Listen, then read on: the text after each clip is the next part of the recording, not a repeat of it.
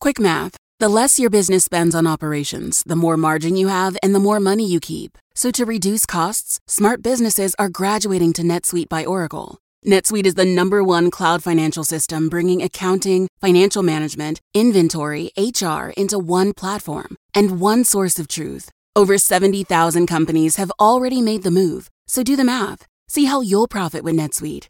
By popular demand, NetSuite has extended its one-of-a-kind flexible financing program for a few more weeks. Head to netsuite.com slash GPS. netsuite.com slash GPS. This is GPS, the global public square. Welcome to all of you in the United States and around the world. I'm Fareed Zakaria. Today we devote the program to that sobering anniversary. One year since Russia's full scale invasion of Ukraine. I'll bring you my interview with the National Security Advisor, Jake Sullivan, and USAID Administrator, Samantha Power, about where the war and America's assistance go from here. Also, who should foot the bill for the hundreds of billions of dollars in damage to Ukraine? Former Treasury Secretary Larry Summers says the answer is easy. Listen to him explain his plan. Then, while Putin's war in Ukraine may not be proceeding as he hoped, the Russian president may be getting exactly what he always wanted back home in Russia. The New York Times' Valerie Hopkins will explain. But first, here's my take. One year into Russia's naked aggression against Ukraine, it's become clear that neither side is strong enough to win the war nor weak enough to sue for peace. The conflict has settled into a stalemate. After making impressive gains, Ukraine's armed forces have not made significant advances in months. Russia, meanwhile, has dug into the territories it occupies and its further attacks are having little success so far. The numbers tell the story. According to a Washington Post analysis, Russia occupied about 7% of Ukrainian territory when it launched its invasion in February 2022. It swept into eastern Ukraine, and in a month it was holding 22% of the country. Then came Ukrainian counteroffensives, which by mid November had taken back about a third of those gains. In the last three months, nothing significant has changed. Ukraine and Russia are both planning new moves, but it would take massive victories to fundamentally change the situation. To put it another way, Ukraine would need to recover roughly twice as much territory as it was able to last year just to get back the lands conquered since the 2022 invasion. Russia's performance in the war has been poor but it's doing better, especially at holding territory. Russia has also been able to stabilize its economy, which the IMF projects will do better this year than the United Kingdom or Germany. Russia is trading freely with such economic behemoths as China and India, as well as neighbors like Turkey and Iran. Because of these countries and many more, outside of the advanced technology sector, Russia has access to all the goods and capital it lost through the Western boycott. There is now a huge world economy that does not include the West, and Russia can swim in those waters freely. The long term costs of the war and the effects of the sanctions are real but slow. This kind of isolation and pain rarely changes a dictatorship's policies. Look at North Korea, Iran, Cuba, and Venezuela. So, what is the path forward? In the short run, there is only one answer for the West and its allies give Ukraine more weapons and money. If the decision has been made that Putin's war of aggression must not be rewarded, then take all steps to make that a reality. With almost every weapon system requested by Ukraine, there is a pattern of ambivalence first, then delay, and then finally agreement. Why not send more sooner? The next three months are crucial as the winter thaws and makes troop movements easier. All that said, however, it's difficult to imagine a World War II style total victory. Most wars end in negotiations. This one is unlikely to be different. The task for the West is to ensure that Ukraine has enough success and momentum on the battlefield that it enters those negotiations with a very strong hand. Only dramatic Ukrainian victories, like cutting off Crimea, will likely bring Putin to the negotiating table. Is there a way to end the hostilities? On paper, yes. It's possible to imagine a ceasefire that returns all lands captured since February 2022 to Ukraine. Those taken earlier, like Crimea in 2014, would be subject to international arbitration, including local referendums that would be conducted by international groups, not the Russian government. In addition, Ukraine would get security guarantees from NATO, though they would not apply to those disputed territories.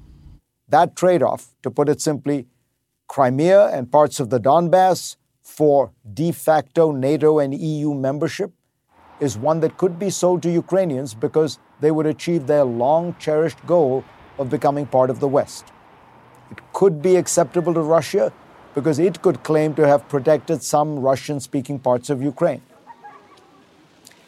There are many who believe the war can end with a total Ukrainian victory. I hope so, but I doubt it. In 2021, Russia was more than three times bigger than Ukraine in population, almost 15 times bigger in GDP, and spent 10 times more on its defense budget. Russians have been known to have a high capacity for pain in wartime.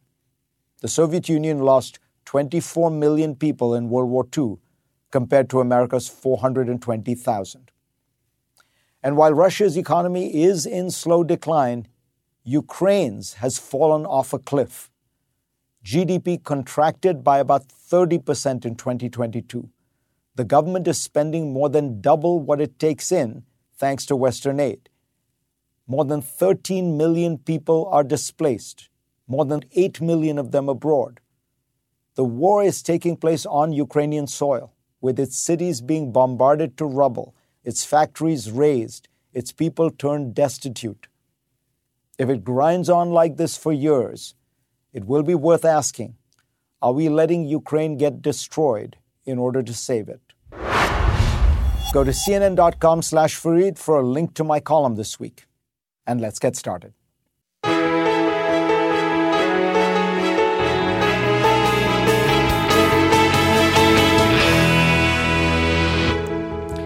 To mark the first anniversary of Russia's invasion, I had the opportunity to interview Jake Sullivan and Samantha Power. Sullivan is, of course, President Biden's national security advisor, and in that role, the man in charge of America's response to Putin's war, in addition to all of the world's other crises that he deals with. Power is the administrator of USAID, the department that has responsibility for, among other things, humanitarian aid for Ukraine and rebuilding efforts there. The setting was a town hall in Washington, D.C., held almost exactly a year after the invasion started. Take a look. I want to first ask you, Jake. This was really an extraordinary trip. First time in history, a U.S. president has entered a war zone that the United States did not control. So I've taken that overnight train to, to, uh, uh, to Kiev, and you're going through Poland, and you're in a war zone for a large part of it. So I'm guessing U.S. planes could not enter that war zone. What was it like for you there? What, what were you guys thinking? There's a period there where the president was not protected the way the president normally is, right? The trip actually began with a long plane flight from Washington, a stopover in Ramstein in Germany, and then we landed in Poland. And in fact, the president had to take an hour long car ride in an unmarked SUV, not his normal limo that we're all used to seeing with a very small a motorcade, pull up to the train station and board this train the, late at night uh, in the dark uh, for a 10 hour trip overnight to arrive in Kiev the following morning. And as you said, uh, the United States didn't control the airspace, didn't control the ground. We were entering a country at war, heading to a capital at war, a country that has been subject to routine and repeated bombardments by the Russians and without any of the normal security capacity that would usually accompany a president. So we were heading into the unknown because this was unprecedented. The president uh, was up much of the night, not so much worried about his safety as he was worried about making sure that he was going to maximize his time on the ground in Kiev, that he was going to have the kind of conversations face to face with President Zelensky uh, that would allow us to move forward in our support, and most importantly, that he could stand up and say to the world from right there in Kiev that a year ago, people were bracing for the fall of Kiev, and a year later, Kiev stands, Ukraine stands, and America stands uh, with Kiev, and there was no more powerful way to send that message than to have the American president go do that. So it was a mixture of deep anxiety, but also a, a kind of building pride about serving a president and being part of a country that is trying to support Ukraine in its hour of need. But, but Jake, there does seem to be a pattern. The Ukrainians ask for something. Uh, the administration is ambivalent. Uh, time passes. There's a clamor around it that builds, and then it starts leaning toward it, and then finally delivers. That, that's what happened with HIMARS. That's what happened with Patriots. That's what happened with the Abrams tank. Fighter jets is now the issue. It feels like if you're going to do it three or four months later, why not do it now, given the speed is of the essence? What is going on that always leads to this pattern where you do eventually say yes, but it's now four, four six months later? So, first, Fareed, uh, the way that our military and our intelligence community make recommendations to the president is they look at the needs of the Ukrainian military during the phase of the war that they are confronting at that time. In the early weeks of the war, what the Ukrainian military needed to defend Kiev was anti armor systems, basically missiles that could stop tanks in their tracks so they couldn't roll over Kiev, and anti air systems like Stinger missiles to shoot down the helicopters that were bringing in paratroopers to try to take over the city from the air. In the second phase of the war, Ukraine really needed artillery in the east to stop the more traditional advances of the Russian military. As we head into the spring, what Ukraine really needs is armor, infantry fighting vehicles, and yes, tanks. And, and we're providing those. When it comes to F 16s, this is important for the current phase of the war. Um, th- this point is important for the current phase of the war, which is they're about to mount a significant counteroffensive. From our perspective, F 16s are not the key capability for that offensive. It is the stuff that we are moving rapidly to the front lines now. F 16s are not a question for the short term fight. F 16s are a question for the long term defense of Ukraine, and that's a conversation that President Biden and President Zelensky had. Samantha Power, let me ask you a question uh, that really is fully in your bailiwick, because, and it's something a lot of Americans think about, um, a lot of Republicans have been clamoring about, which is before the war, Ukraine was regarded as, by, you know, if you looked at various indices, uh, a very corrupt country. There was a lot of corruption in, in Ukraine, Transparency International, all those kinds of measures how can you be sure that these massive amounts of aid that the United States and Europe is sending into Ukraine are getting to the people uh, it, they need to get to, that there isn't uh, corruption, graft, uh, siphoning off? What, what kind of assurances can you give? Well, one thing, just stepping back and recalling a year ago Putin's speech where he described his motivation for invading Ukraine at the heart of it was his panic over the progress that Ukraine was making to integrate itself to Europe, for starters, to become more democratic, and to take on this corruption fight, because that endangered so many of his and his cronies' ill gotten gains. So, actually, uh, what you've seen, particularly since 2014, is the strengthening of a whole series of anti corruption institutions within Ukraine. Are they panaceas for decades, generations uh, where corruption was a major issue? Absolutely not. Uh, but you've seen USAID and other U.S. government actors throw their weight behind the support for independent media, including actually once this war broke out a year ago, getting flak jackets and helmets and sat phones to independent media, but also making sure that they could survive a, a war and continue to report on what Ukrainian authorities were doing in a, in a critical way as a check and balance. Civil society organizations, judges. We just launched uh, a new initiative with the GAO here in the United States to help Ukraine build out its supreme audit uh, institution, and, and that is going to be incredibly important for reconstruction and all the resources that are flowing in. With regard to the very large investments that we make in providing monthly direct budget support so that health workers can be paid and educators can be paid and people with disabilities can get to, uh, support when the Ukrainian budget is under such strain and such pressure, that we do on basically a reimbursable basis. We don't uh, provide resources unless we see the receipt for the expenditure. And up to this point, we don't have any evidence that U.S. assistance is being misused or misspent. But again, the key is not resting on anybody's goodwill or virtue. It's checks and balances, the rule of law, the integrity of officials, and when something is spotted, because there are going to be issues, that that gets smothered, that the people get fired, that they get prosecuted. And what's amazing about this last year is the fight against corruption has been co- continuing. The RADA has been continuing uh, to pass laws on whistleblower protection and on e procurement so that procurement is more visible to Ukrainians, but also to the rest of us. And that fight has to continue alongside the military fight. Next on GPS, an extraordinary moment in the town hall. A Ukrainian soldier joined us live from the battlefield to ask a question of National Security Advisor Jake Sullivan.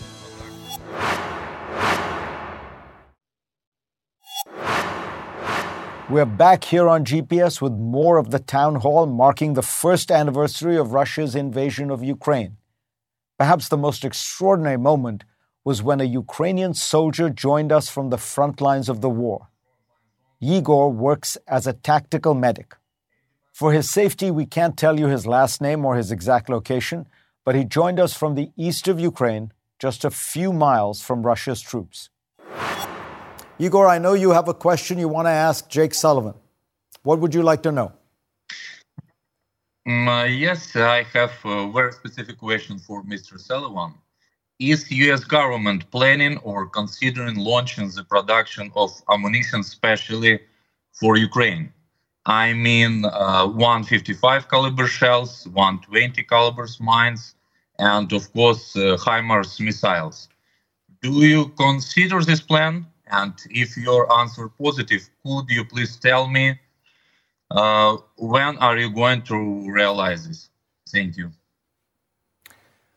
Well, first, Igor, before I answer the question, I just want to say that uh, as you stand out on the front lines tonight. You're defending the freedom of your country, but as President Biden said in Warsaw, you're defending freedom everywhere. And so I want to say thank you for your bravery, your courage, and for the men and women who are fighting with you. Uh, we are grateful for all that you do, the sacrifices that you are making, and we can't even begin to imagine the difficulties and the trials that you've gone through.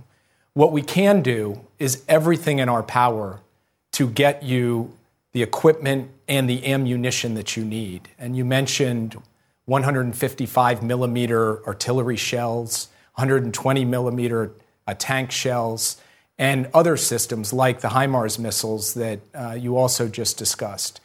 One of the things that we are working hard at at President Biden's direction is to increase the production of all of these types of ammunition here in the United States, but also in NATO countries so that the total supply of each of these different forms of ammunition grows month by month, and we can continue to move to the front lines uh, this ammunition in the quantities that is necessary for you to be able to mount a successful defense and for you to be able to take back territory that has been occupied by Russia.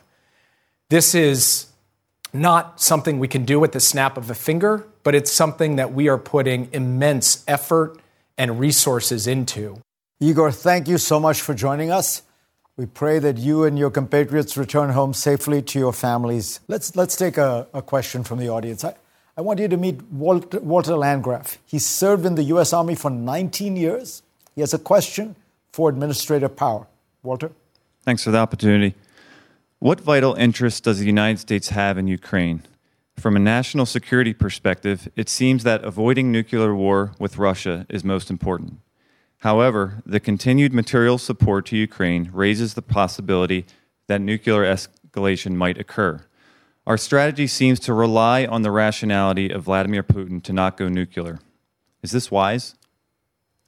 Thank you so much. Well, you've heard President Biden himself speak often to the importance of avoiding exactly that scenario. Uh, he's been very attentive to the risk of escalation, and the strategy that has been pursued has been very measured. But what is at stake in Ukraine are values and interests so core to the United States. I mean, imagine just wanting your freedom and your independence. I mean, this, this country is predicated on exactly those two values. Imagine the counterfactual, where we walk away or we didn't show up in the first place. And what that would mean when a dictator who has shut down civil society, shut down independent media, shut down dissenting voices in his own country, then can just turn his sights on a neighbor and with impunity take over that country. I mean, what would that mean for our allies in Europe? What would that mean for our own security over time? So I think you know Americans understand bullies and the importance of standing up to bullies. At the same time, again, we're very alert to the risks, uh, given that Russia is a nuclear armed power, as you rightly uh, uh, say. Uh, but that that is again how we are in the position that we are in now, building a coalition of countries coming together, making sure that this isn't just the United States and Russia uh, that this, in fact, is Ukrainians on the front lines, Ukrainians doing the fighting, and a coalition of 50 countries rallying behind them, and including actually today 100, more than 140 countries at the UN signaling still a year into the war their support for Ukraine's self defense. Jake, I got to ask you one final question. We've talked all about the world, Russia, Ukraine.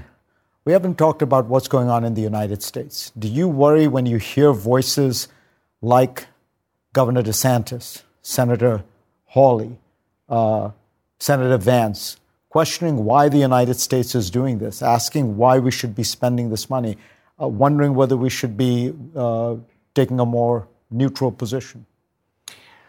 What I find so interesting about that perspective, we can't operate in the world because we have to operate at home, is it presents a fundamentally false choice that is not at all who America is we can both invest at home and provide for the safety and well being of the American people, and we can lead in the world. And that's what we have done at our best under Democratic and Republican presidents for decades. The United States is capable as a powerful, self assured nation. We have the resources, we have the talents, we have the energies of our people to solve our own problems here and President Biden has done more in two years to invest in this country, to build jobs, to provide for the social safety net, to deal with the problems that people sit around their kitchen tables and think about, while at the same time mobilizing a coalition of free nations to support the values that Americans hold so dear. So, what I would say to those senators is yes, let's do these things at home, but are you saying that America is incapable of also helping to serve a powerful force for good in the world? I don't think that the American people believe that. I think the American people think we are capable of doing both. And at our best, that is exactly what we are, have done. And I believe that a lot of the moments I've seen in this last year in Ukraine, from those flags waving in small towns to the people in the US government who are trying to support uh, folks like Igor on the front lines, that has been America at its best. And so I think that there's a pessimism in this argument that these senators are making. President Biden has an optimistic view, which is we can do it and we should do it, and we are doing it. And as a result, um, I believe that democracies in the world are getting stronger, not weaker, as the president said, and autocracies are getting weaker, not stronger. And that is better for every single person in this country. Next on GPS, former Treasury Secretary Larry Summers on how we can get Russia to pay for rebuilding Ukraine.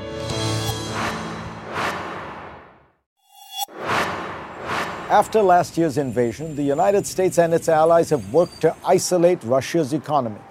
The West imposed sanctions and banned imports of many Russian goods. Big companies suspended operations inside Russia. At the same time, other countries like China, India, and Turkey ramped up trade with Russia, and Russia's central bank took steps to prop up its currency. Here to help us understand the full impact on Putin's war chest is the economist Larry Summers, former president of Harvard. He served as Treasury Secretary under Bill Clinton and the Director of National Economic Council under Barack Obama. Larry, welcome. Explain to us first uh, is economics really central to understanding where we are in this, in this struggle with Russia? I think it is, Fareed. Wars start as wars of maneuver, and that's what Putin hoped it would be, and that he would win uh, quickly. But they evolve to be wars of attrition.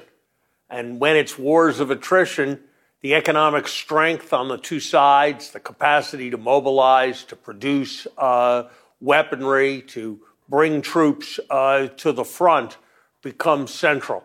And that's the concern uh, right now that this has evolved towards a war of attrition, and that's going to make what happens to the Russian economy and of even greater importance, what happens to the Ukrainian economy central to how this plays out.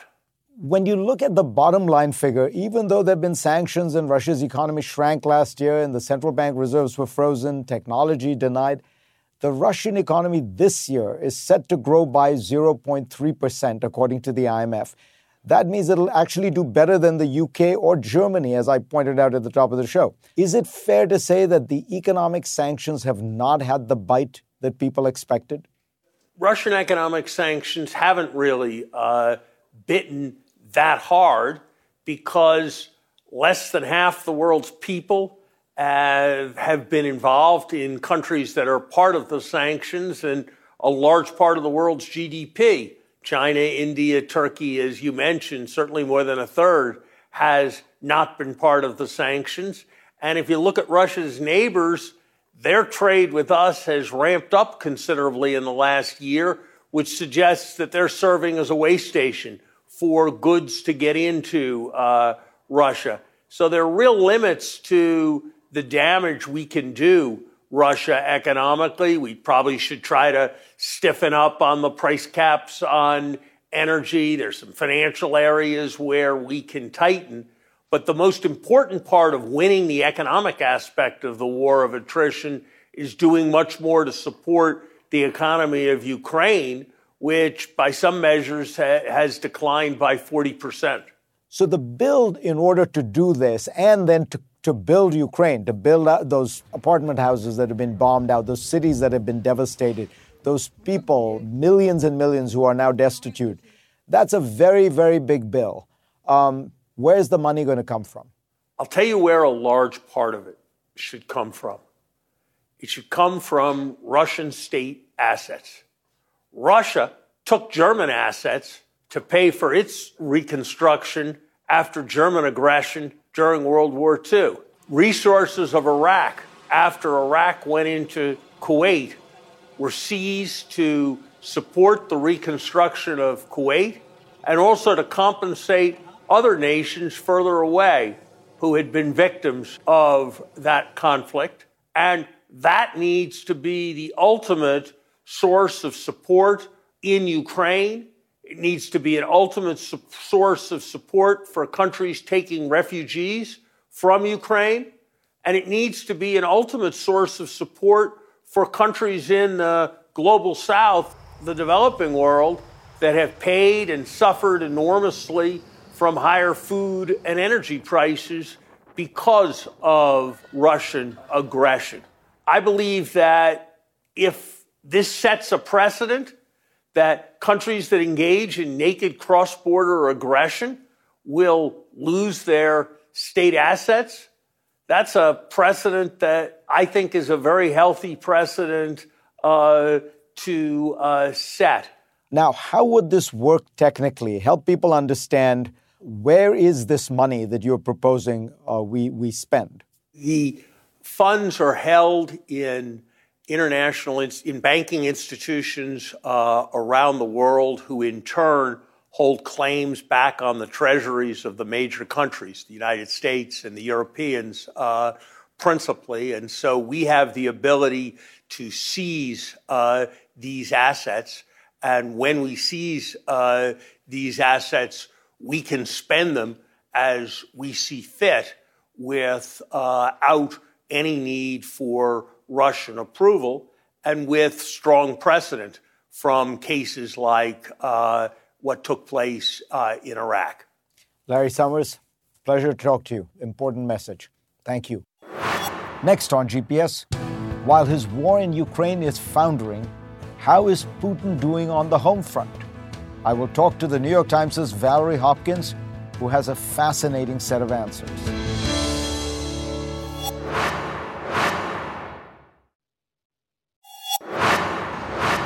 Vladimir Putin's war in Ukraine is certainly not going as he intended. But on the home front, his dreams may be coming true. That was the thrust of a terrific New York Times article by the paper's Moscow reporters Valerie Hopkins and Anton Troianovski. Valerie joins me now from Moscow. Welcome, Valerie. I, I want to ask you to start by talking about something that I found very interesting in, in reporting you've done before this article, but including this article, uh, which is President Biden uh, has said a couple of times, I think, once the body bags start coming back, the Russian people will stop supporting this war, or words to that effect. And what you found is that the body bags are coming back, but it is actually increasing the support for the war. Explain what's going on. Well, thank you very much, Fareed, for having me. And um, I wish I didn't have to talk about this with you today, but um, it's true. In my reporting across Russia, what I've found when talking to people, mothers of, of those who, who have been lost or relatives, uh, people are finding that their losses are actually making them support the war even more. They're starting to feel it even more. And of course, the Kremlin has refused to actually release uh, the full statistical data of how many people have, have been killed, how many soldiers have died in this war. Um, you know, they've, they've only released them intermittently, and I believe the last full count was in September at 6,000, while Western intelligence estimates that there have been 200,000 killed and wounded in this war, Russians only. So uh, of course, many Russians, most Russians don't know the full extent of this. But uh, my reporting and reporting by other colleagues who remain in Russia and who have spoken to, to the mothers and relatives of these dead soldiers find that uh, that this makes them support it even more because you know they, they, they feel a concrete sense of loss. They do believe uh, they the propaganda that that the government has been pushing not only for the past year but also before but it has a, really ramped up this year is that the west seeks to destroy Russia, and this is an existential struggle for Russia's survival against the West. And they they also are increasingly buying the line that you know actually the West was preparing an invasion, and that Putin was smart uh, to take a preemptive to preemptively invade Ukraine. It's quite surprising and quite shocking, but but this is where we are right now, one year in. You talk also about a much broader transformation that is taking place in Russia. I mean, this goes back a long way. The debate between in Russia between the kind of Westernizers and what used to be called the Slavophiles. You know, people who thought Russia's destiny lies with the West, and those who said no, Russia is its own distinct, unique uh, uh, creature. You say that this war has helped almost finally, in a very decisive way, move that debate in one direction, right? Absolutely. Well, as you read in the article, uh, one of the very uh, one of the businessmen closest to very close to President Putin, Konstantin Malafeyev, uh, expressed his joy that this war, or or his mm, he expressed some degree of pleasure, we can say, about the fact that this war continues as long as it did. You know, as as you know, uh, initially when this was planned, it was planned as a blitzkrieg. It was they thought they could take Kiev in three days, change the change the government, and and and just occupy. But instead, you know, this has required a societal transformation. And Konstantin Malafeyev, this businessman, said this is great because, you know, if the Blitzkrieg had succeeded, we would still have these liberal elements of our society. But now that the longer it goes on, the more this changes into the society that Putin wants. The more liberals are either silenced or forced to flee, uh, the more free speech is suppressed, and the more um, it's possible to to create educational cultural institutions and and even civil society into the type of or, organizations and bodies that, that the Kremlin wants to see, which are traditional, conservative, and essentially define themselves as the antithesis to the values that the West professes to stand for. So, in a sense, it feels to me like what you're saying the longer this war goes on, don't expect Russia to feel, you know, that it's, oh my goodness, it's a big mistake. It's actually having the effect of making Russians double down on this anti Western narrative and anti Western society? On the one hand, yes, I think you know in the near term that's that is the case. Um, but I think you know what we've learned from Russia's experience with other wars. You know, the, the Russian, the Soviet invasion of Afghanistan was something that that many people were frustrated about and opposed to. But it didn't. It took them years to organize and and to truly be fed up and frustrated. I think a lot of this is actually apathy, uh, and and much of that is due to the fact that the economy has sort of more or less remains normal. But it's possible that you know at a certain point that there may there may be some tipping point. It's just how far along that might be it's really hard to say. Valerie this is really terrific and important reporting. Thank you. Thank you very much Fareed next on gps we will introduce you to a new way of looking at the world and its governments in this worrisome age. It is called the atlas of impunity. It's absolutely fascinating Back with that in a moment. And now for the last look. In his eloquent speech in Warsaw, promising that the West would not waver, would not be divided, and would not tire, President Biden cast the conflict in Ukraine in terms he has used before the struggle between democracies and autocracies. But a group of distinguished scholars and former policymakers have released a report that tries to categorize the world in more subtle and perhaps more important ways. The Atlas of Impunity, released by former British Foreign Secretary David Miliband, the Chicago Council on Global Affairs, and Eurasia Group. Impunity, the report says, is the exercise of power without accountability, the commission of crimes without punishment. When the prevailing sense is the law is for suckers. Impunity thrives when the imbalance of power is so great that the powerful think they do not have to follow the rules. The report ranks most of the world's nations along five dimensions lack of government accountability, human rights abuses, environmental degradation, unfairness in the economy, and the use of violence in internal and foreign conflicts. It largely draws on the work of other groups who have made indices such as the Rule of Law Index, Freedom in the World, World Press Freedom Index, Economic Freedom Index, but these various scores are intelligently integrated to provide a much more powerful and complete picture. The lessons are fascinating. First, democracy does not guarantee a good score on the Atlas of Impunity. The report shines a light on democratic countries like Turkey, Mexico, and India, which, despite having free elections, score poorly on other dimensions like human rights. It's striking, for example, that on the overall index, India does worse than China, and Mexico does worse than Vietnam.